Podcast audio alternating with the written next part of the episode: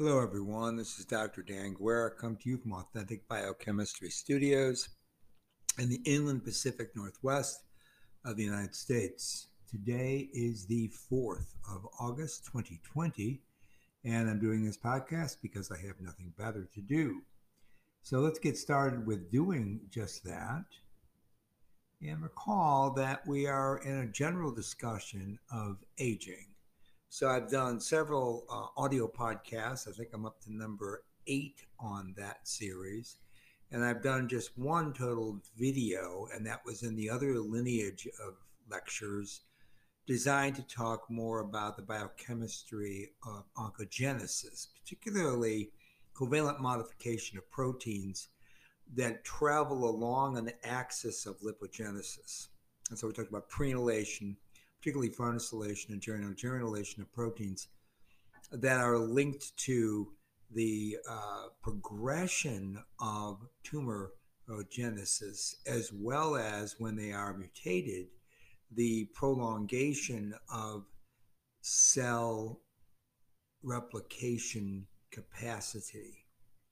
And that can lead, then trigger an oncogenic event, or if it's put into a phosphorylated state, some of these proteins, after they have been modified by components of the mevalonic acid pathway, that is, and therefore linked to an alteration of biofuel utilization using glucose just to make lactic acid and NADPH and ribose 5-phosphate.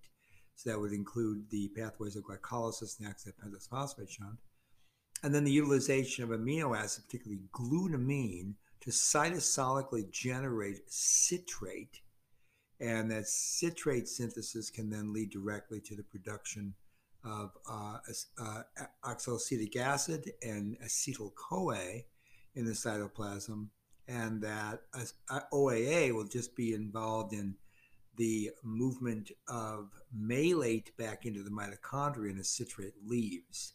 So that tricarboxylic acid transporter then will facilitate some citrate leaving the mitochondria, but another increase in its concentration because of glutaminolysis associated with alpha-KG production to acetyl-CoA. And then that acetyl-CoA, some of it will be used for de novo acyl-lipid synthesis. Those are fatty acids to make phosphoglycerolipids and sphingolipids, membrane lipids, and also, depending on the cell type, triacylglycerol.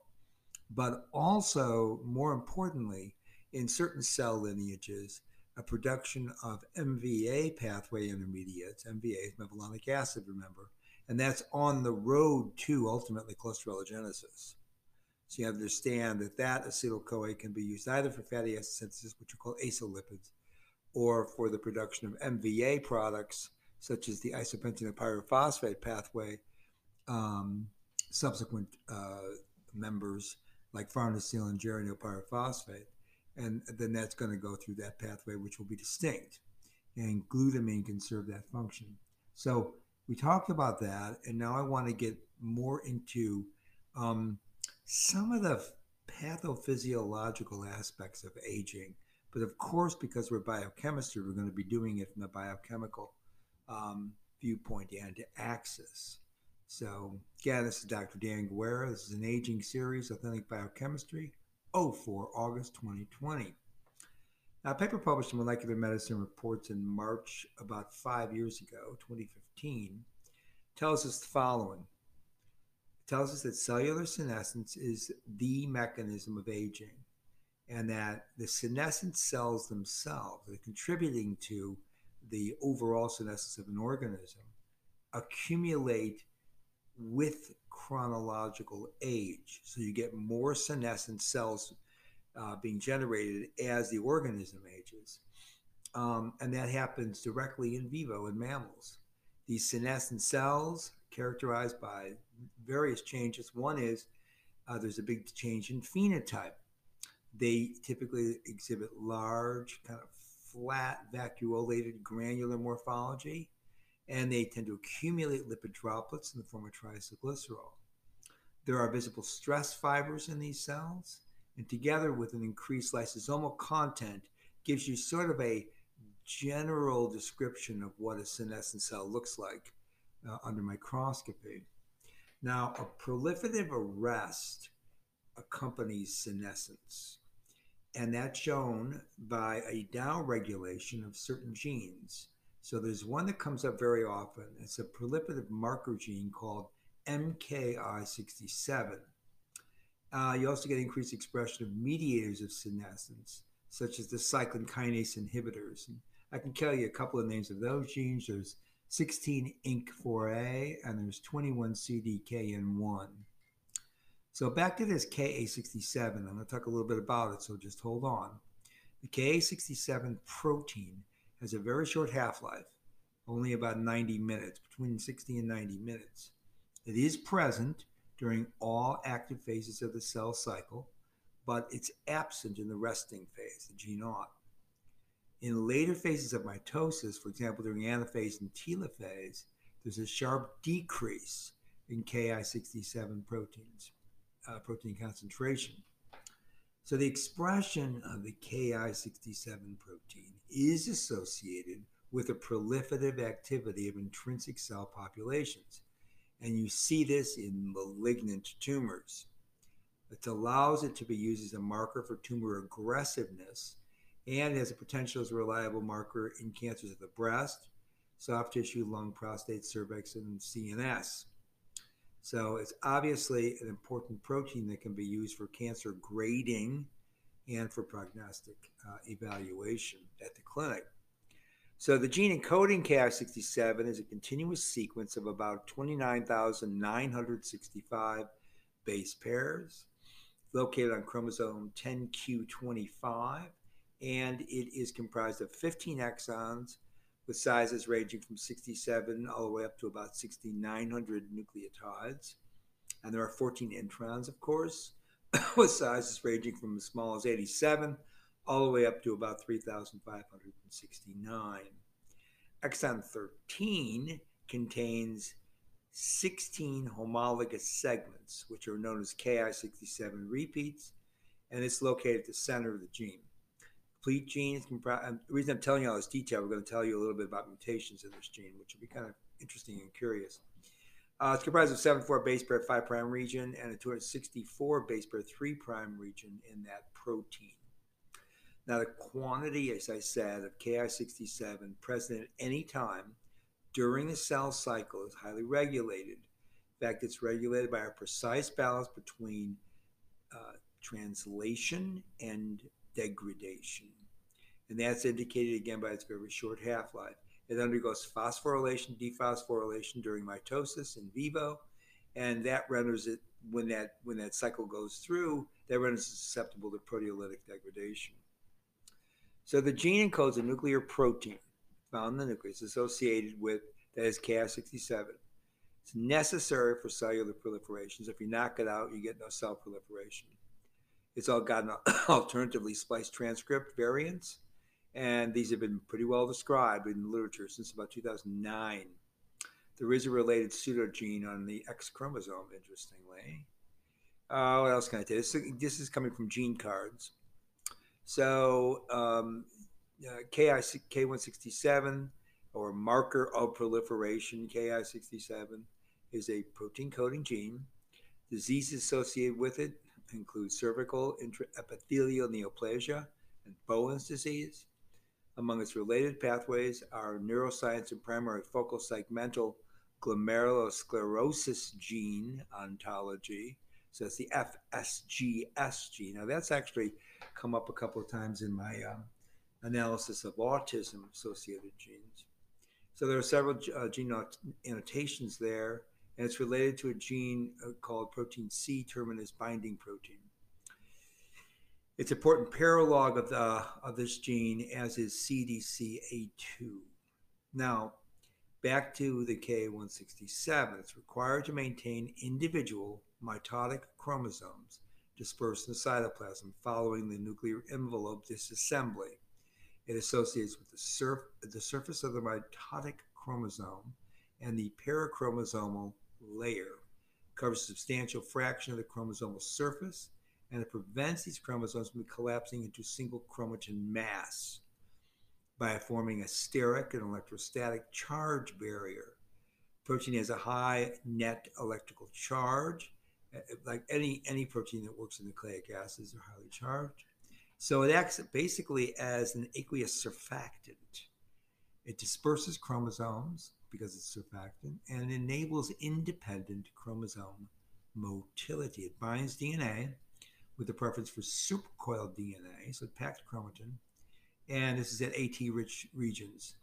It is not contributed to the internal structure of the mitotic chromosomal spindle, but it may play a role in chromatin organization, although we don't have any details on that yet. It is unclear whether it plays, for example, it's not clear if it plays a direct role in chromatin organization or whether it's sort of an indirect consequence of the function in maintaining mitotic chromosomes in their dispersed state. So it is a protein involved in chromatin. Ki67, there are at least 15 different places where it affects transcription. It's involved in about 55 molecular events in chromatin. There are at least 20 different splice variants of Ki67. There are at least 23 different biological activities in translation and ribosome biogenesis for this protein. And there's about 50 areas where Ki67 seems to be important for the transcription of ribosomal RNA genes. Ki67 is one of those proteins that will convert heterochromatin, which is closed chromatin where there's a repression of gene expression, and it has essentially a deacetylated epigenome where the histones are deacetylated, highly methylated cytosine residues and CpG islands.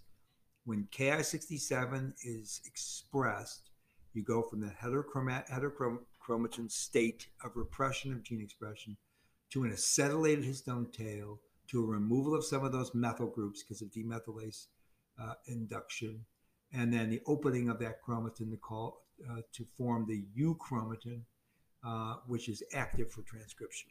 So Ki67 is really important in making chromatin ready for transcription.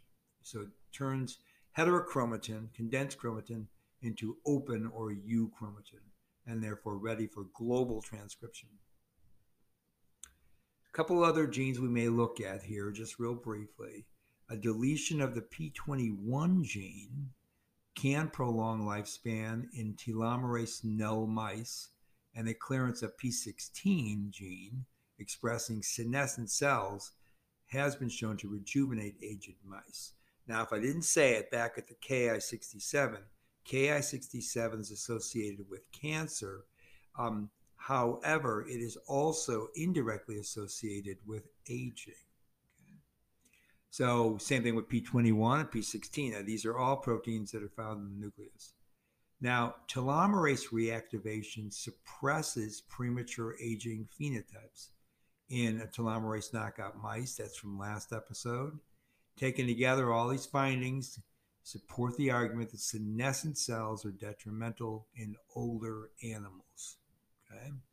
So developing strategies to delay the onset of senescence or remove senescent cells could provide a route to preventing age-related disease. That's one of the reasons we're talking about this. Now, targeting senescence as a mean to combat aging is, as I said many times before, problematic.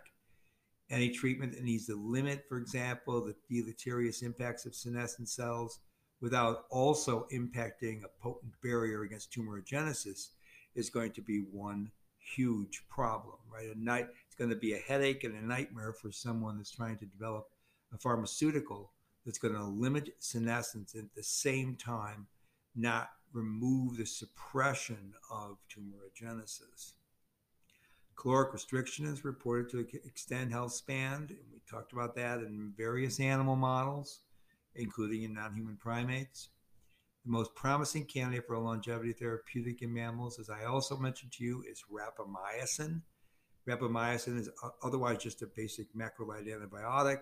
It's actually produced by streptomyces, and it was discovered, this is going to be kind of exciting, in the soil of Easter Island off the west coast of South America. Yeah. Now, rapamycin is clinically licensed for immunosuppression in kidney transplant patients.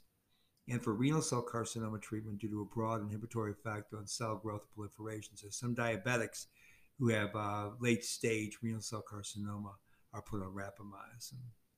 Rapamycin is mechanistically acting by binding the protein PKBP12, and that produces a complex which can then bind and inhibit the mTOR, of course, because that's the target of rapamycin.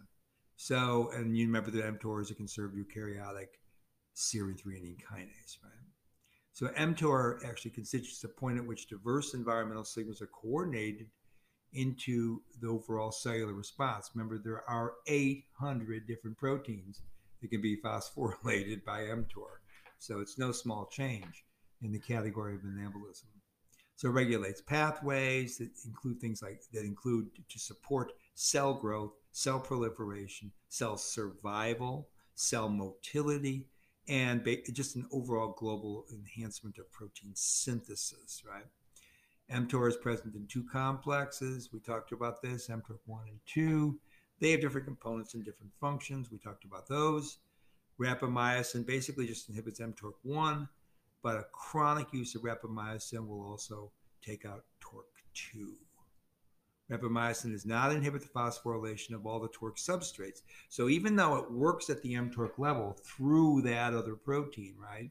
Remember that that's how it's functioning.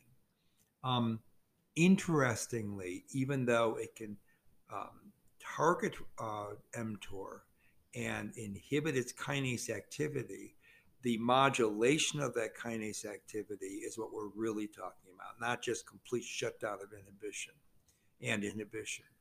So, for example, rapamycin does not completely inhibit the phosphorylation of S6K1. Now, remember, that was really important for the ribosomal biogenesis, right, for global transcription, right? And it only partially blocks the translation. It only partially blocks the phosphorylation of that inhibitor of translation, which is the eukaryotic BP1 protein, or EBP1. Remember that. That was the whole story about translation. Back to the crystal structure of mTOR itself with rapamycin and a protein called FKBP12 suggests that maybe due to differential substrate access to the kinase site when rapamycin binds. And that makes sense because it sounds like a modulatory role. So we have some crystallographic data that shows that. So anyways, rapamycin seems to extend lifespan somewhat in mice when administered at middle age, but it has significant side effects once you start adding rapamycin within middle age in the murine model. So aging, remember, leads to a progressive impairment of homeostasis. This is a really important feature that I need to emphasize.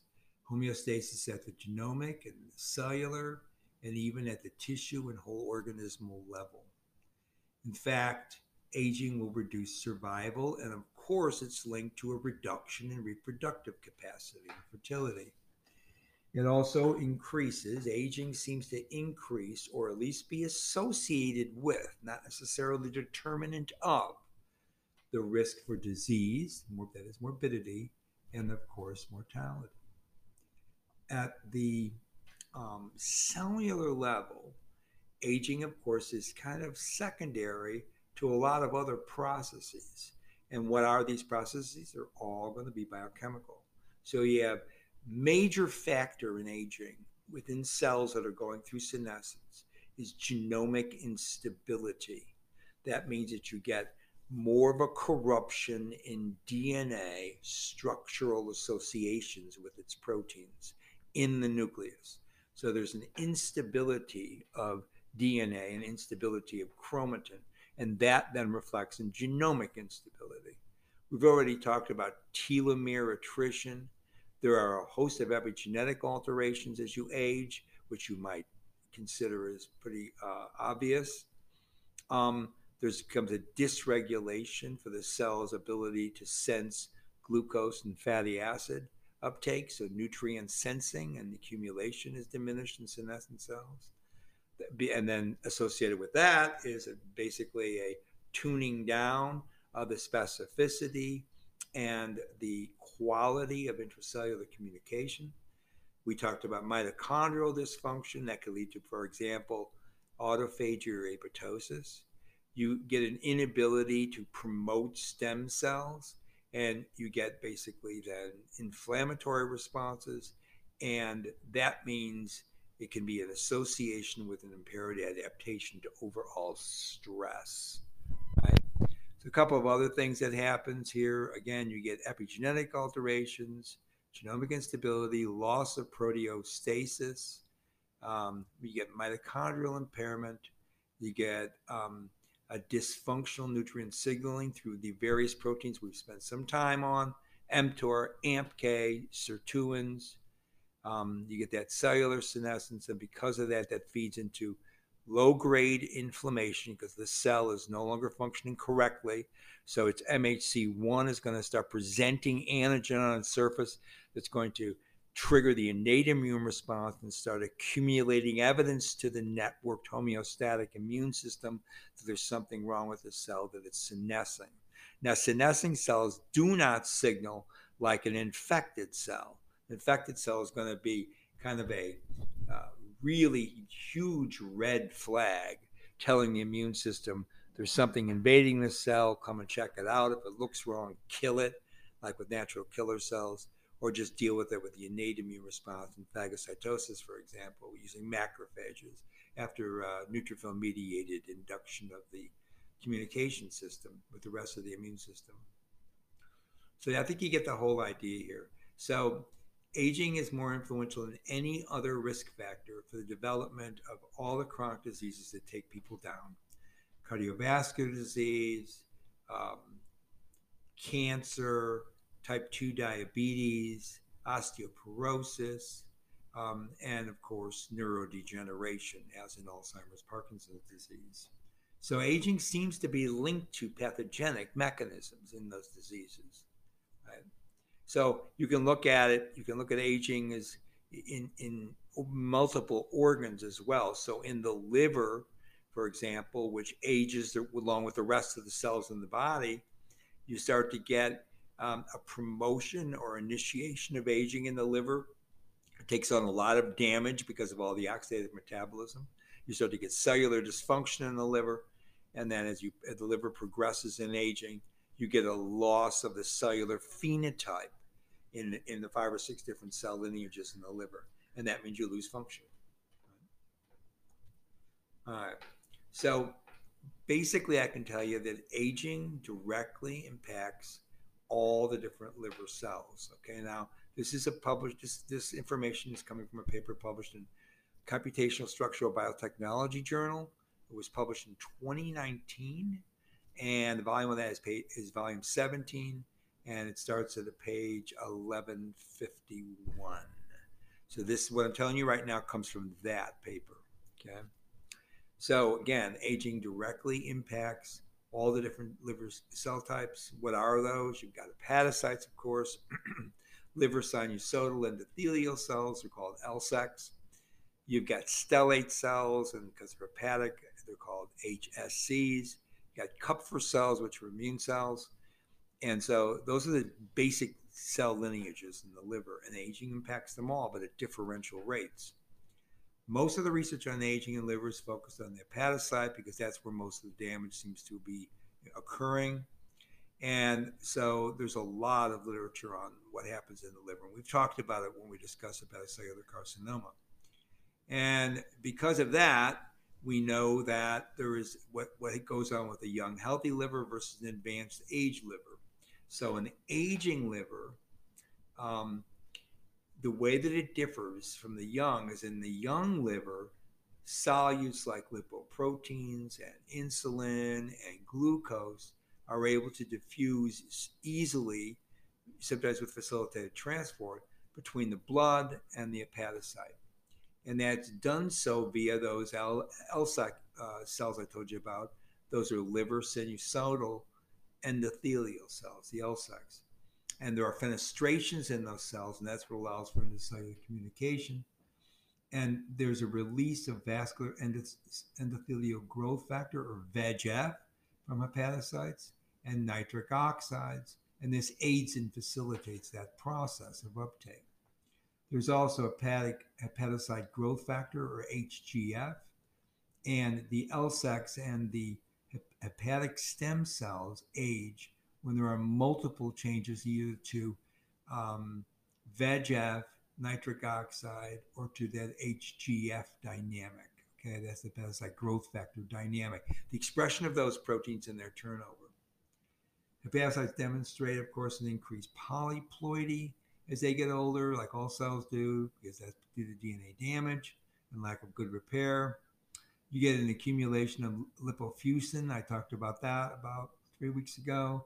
There's reduced mitochondrial oxidative phosphorylation of the transport chain. That's going to generate oxidative stress. More ROSP is going to be produced, of course. And then those cells now can be canonically called senescence-associated secretory phenotype, or the SASP. So SASP is really important because once you make a cell that can secrete factors, so that, remember, that's a secretory phenotype, it promotes the recruitment of our friends, the inflammatory cells, right? So also beyond that, the SASPs have a greatly reduced level of the fenestrations necessary for those hepatocytes to function, to be able to take up glucose and fatty acids, for example. And so that's a key feature in the SASP type cells. You get also an additional cellular autophagic response, and you get an increase in what's called the cell adhesion marker expression system. So this whole thing demonstrates a phenotypic change with basically associates with increased lipid accumulation, collagen and lamina production, and that leads to all of this, all of these collagen fibers and triacylglycerol binding to and corrupting the basal membrane because they get deposited there. And that promotes low-grade inflammation, which ultimately turns on the Kupffer cells, because the Kupffer cells accumulate within the liver with age, and they adhere to the adhesion markers expressed on those sinusoidal and endothelial cells. So that gives you basically this low-grade inflammation. And that will then drive the expression from the Kupffer cells of the pro-inflammatory cytokine interleukin-6. And then that whole interleukin-6 process is going to start signaling, and that's one of the components of the SASP phenotype. All right. So I'm going to leave you with that, and I promise next time I'm going to give you a generic discussion of programmed cell death, PCD. Remember, that's a genetically controlled cell suicide pathway. So I'm going to talk a lot about just canonical programmed cell death and a little bit about ferroptosis and necroptosis, which I've talked about in the past, because I want you to remember that that's really a critical feature of all of this. So I'm going to stop here and let you know that we're going to continue on. I'll probably do another lecture today or early tomorrow morning. And we're going to keep on track by finishing off apoptosis, which again is a key feature in senescence. Okay, we need to understand how that functions. We need to know how that's different from necrotosis and the typical just aging of the cells, which I've just now started to get into. So again, this is Dr. Dan Guerra coming to you from Authentic Biochemistry. Please visit my Patreon and donate when you can, and leave suggestions, and please go on iTunes and rank us with 5 stars if you feel so inclined. So anyways, Dan Guerra here saying bye for now.